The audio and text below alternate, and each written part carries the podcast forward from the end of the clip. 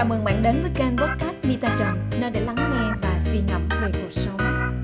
Hôm nay Mita chia sẻ cho các bạn về một chuỗi bài dự thi của các thí sinh kệ ca Ta Vẫn Sống được tổ chức năm 2020 tại Facebook Mita Trần. Bài đầu tiên Mita chia sẻ về bài dự thi của chị Nguyễn Thùy, sinh năm 1987 tại Đồng Nai. Chị bị ung thư vú với đề tựa Kiên cường chiến đấu với cơn đau. Mời bạn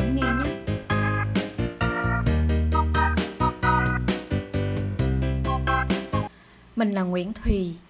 Nhớ ngày 6 tháng 6 năm 2018, nhận kết quả hội chẩn của ung bướu Hồ Chí Minh. Mình đã phải vào toilet bệnh viện khóc một xíu, sau đó rửa mặt và đi ra tỉnh bơ.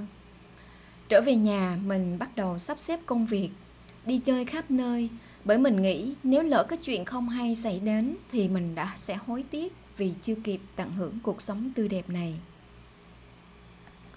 Sau đó, tháng ngày hóa trị ung thư vú di căn phổi ở bệnh viện Đức Khan bắt đầu 3 tuần một lần. Cơ thể mệt mỏi, nôn ói, tiêu chảy triền miên, tóc rụng trụi lũi chỉ còn lê hoe vài cọng cho mấy đứa nhỏ xoa xoa chơi. Ngón tay, ngón chân tụ máu bầm rồi xuất huyết, bong tróc. Bé cháu ngây thơ hồn nhiên chỉ vô móng đen thui của mình và hỏi Dì ơi, sao dì ở dơ vậy? Ha ha ha. Những lúc đau quá, mình khóa cửa phòng, nằm bên trong, đợi cơn đau, không cho ai biết, không cho ai thấy, để đỡ phiền xung quanh. Kết quả kiểm tra sau hóa trị đợt đầu, khối u teo đáng kể. Các nốt trong phổi không còn, mừng ơi là mừng, vui được một tuần. Tự nhiên sao mà đầu đau quá vậy nè, mở mắt khó khăn, không giữ được thăng bằng, bác sĩ chỉ đụng chụp em rai cầm tờ giấy chẩn đoán di căn não, mình ra đến cổng bệnh viện, ngồi sụp xuống ghế đá, cúi đầu rớt nước mắt âm thầm lần thứ hai. Đợi cảm xúc ổn định, bắt xe ra về.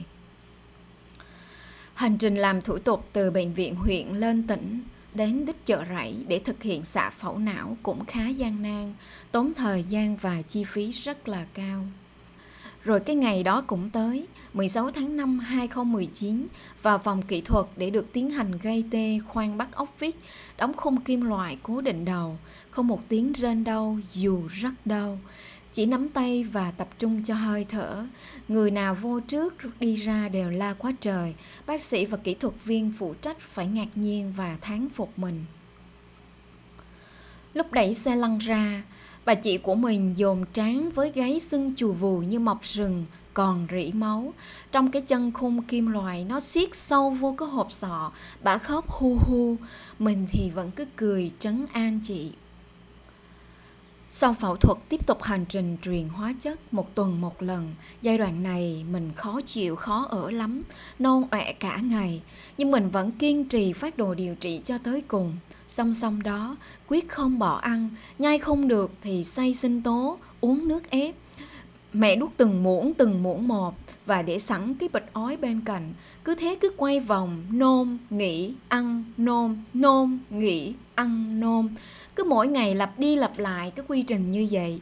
Thời điểm này dự chỉ còn 3 tháng nữa thôi, cơ mà kệ, vẫn hết sức cố gắng hết sức nỗ lực. Bản thân làm được thì cứ làm. Hãy nỗ lực hết sức mình đi. Sống mãnh liệt như tiểu cường ấy. Mình đã nỗ lực như thế các bạn ạ. À.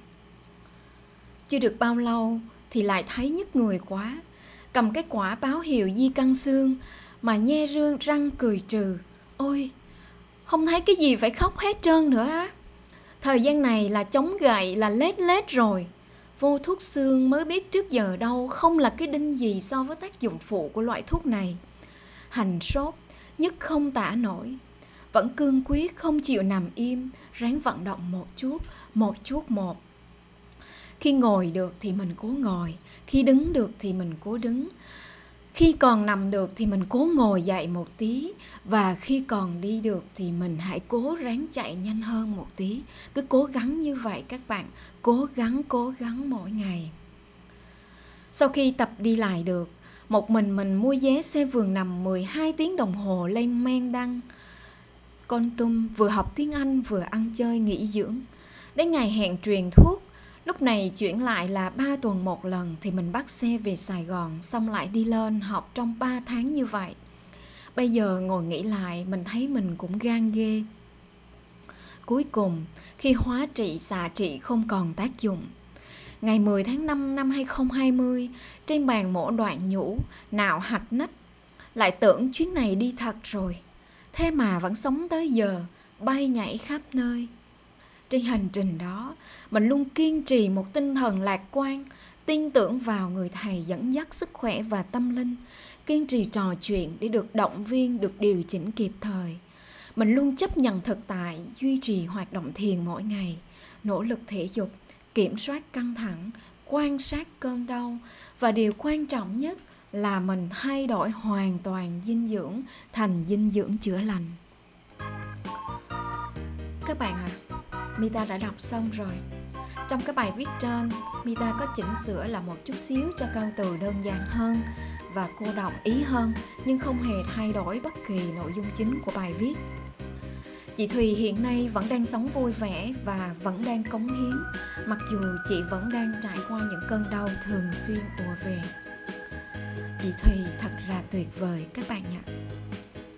Mita xin gửi bài này đến cho tất cả các bạn các bạn là bệnh ung thư, hãy cố gắng hơn nữa, hãy nỗ lực hơn nữa, nỗ lực hết sức mình có thể trong lúc mà bạn còn khỏe. Và xin gửi lời đến cho tất cả các bạn, còn đang khỏe, còn sức khỏe như mita vậy đó, hãy biết quý trọng sức khỏe của mình, hãy nỗ lực tập thể dục thường xuyên mỗi ngày, ngủ sớm, ăn uống điều độ và hãy bổ sung những dinh dưỡng lành mạnh cho cơ thể bạn nhé.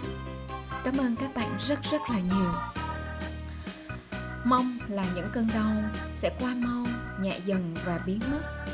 Chị thùy ơi gửi chị những cái ôm thật chặt, thương và thương chị thật nhiều. Cảm ơn các bạn rất nhiều. Cảm ơn các bạn đã lắng nghe podcast vừa rồi. Hãy đón chờ những podcast tiếp theo bạn nhé.